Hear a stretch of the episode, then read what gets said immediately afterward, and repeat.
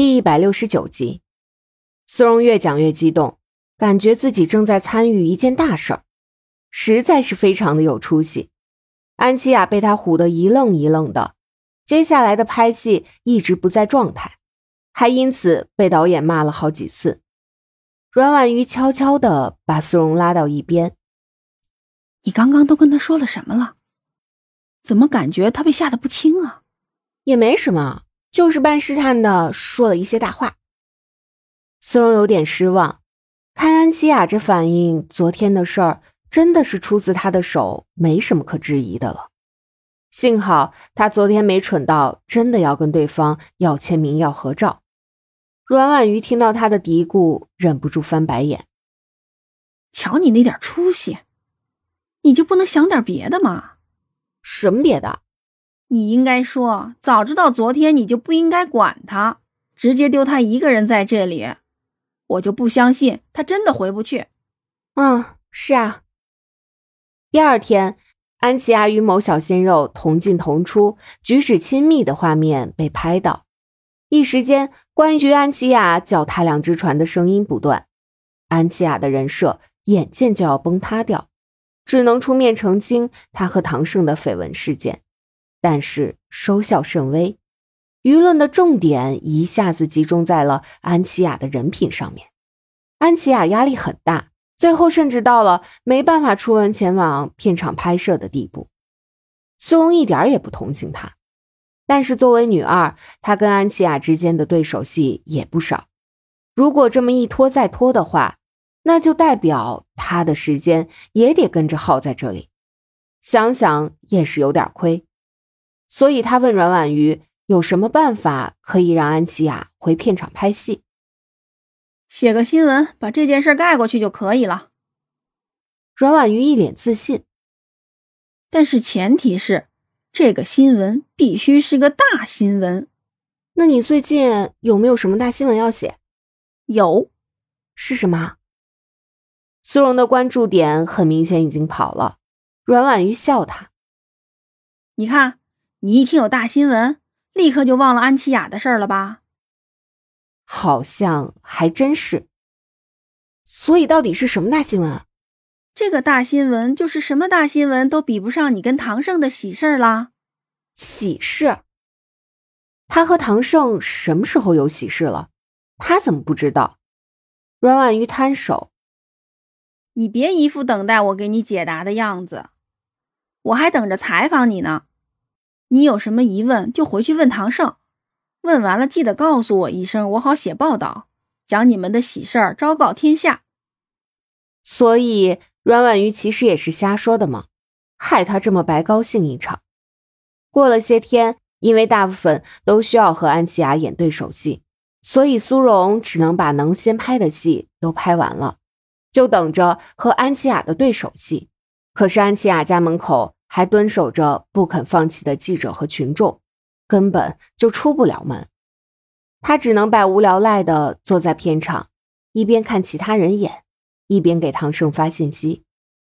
唐胜知道他现在在片场没事做，就过来把人接走了。这一接不是往唐家去，而是往一条苏荣不熟悉的道路上越开越远。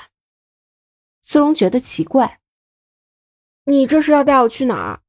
反正你这几天也没事做，不如先跟我回去见父母。啥？这么快？我一点心理准备都没有。你除了准备好嫁给我，还需要什么心理准备？我我我会紧张啊！突然要见父母什么的。我都不紧张了，你紧张什么？你有什么好紧张的？你去见我父母都不紧张，见自己父母有什么好紧张的？所以我不紧张。等等。他们似乎不是在讨论他紧不紧张的问题，那他们刚刚在讨论什么来着？唉，不想了。然后苏荣就这么稀里糊涂的跟着唐胜回家了。唐父、唐母以及唐胜的哥哥唐飞，嗯，怎么说呢？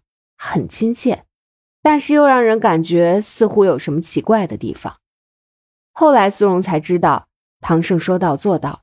真的把他以前的照片拿给他家人看了，并且一脸认真的说那是他的初恋，如果不能娶她的话，他就去把初恋娶回来。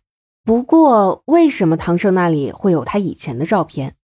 他的照片难道不是都换成现在的样子了吗？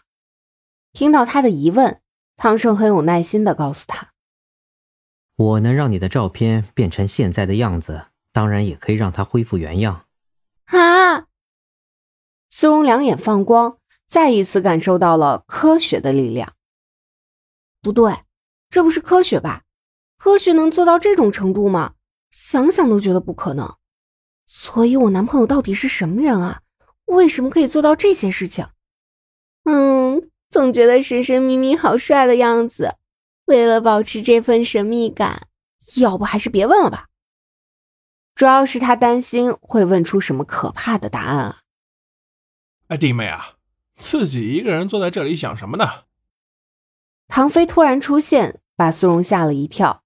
苏荣条件反射的往旁边一跳，见是唐胜的哥哥，又一脸淡定的坐回原位。唐大哥你好，弟妹你好。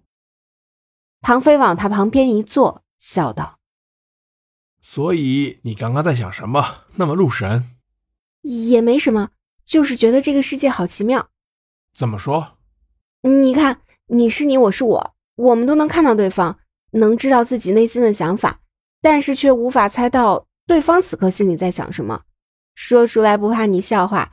其实我一直觉得自己是这个世界上的神，因为只有我知道自己心里在想什么，这是属于我一个人的秘密，是不是很厉害？啊，是。